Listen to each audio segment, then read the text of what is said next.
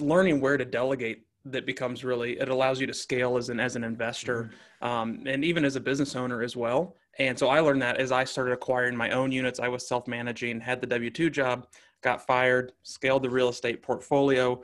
I was doing everything right? I was in the cleanings the repairs and as i started to add staff uh, i started to see how i could then scale take on third party management and really just just grow it which i'm sure that you you know as an airbnb um, manager well, as well sort of saw the same thing for other investors. Yeah it's something that my uh, mentor told me is that you have to earn the right to hire the property management company. Yeah. Meaning you got to do the work mm-hmm. necessary to get you to a point where you've set them up for success mm-hmm. to do good right? And but here's what's really important. I heard this the other day. I interviewed a guy an amazing dude out of utah um, justin monk and he said that he has bought properties in ohio he's never seen Mm-hmm. And the reason is he has four people on his team that can check each other. But something I want to make very clear: he's got a contractor, an agent, a property management company, and then the renter.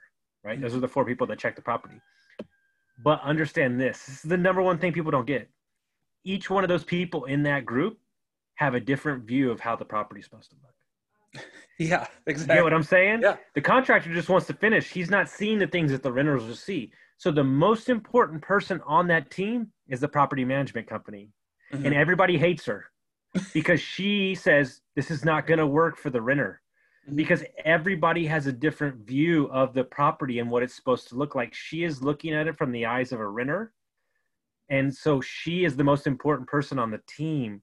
So when you have these people, you don't need to travel across the country, right, to to access these properties if you hire a trusted team like your team in Kansas mm-hmm. City and so on and so on. So it's a very important part I wanted to hit with everybody. No, I, I think you bring up a great point there. And we have numerous uh, customers that are out of state. Some have never seen the properties that they bought over a year ago with us that we've been managing. Some have seen it once. They toured it right before they, you know, right when they went under contract and haven't seen it since then. So um, being able to uh, be the the boots on the ground. And property management is an interesting industry because we have two customers. We have owners and we have tenants. Uh, you were and you kind of play the middleman. You were saying that with Airbnb.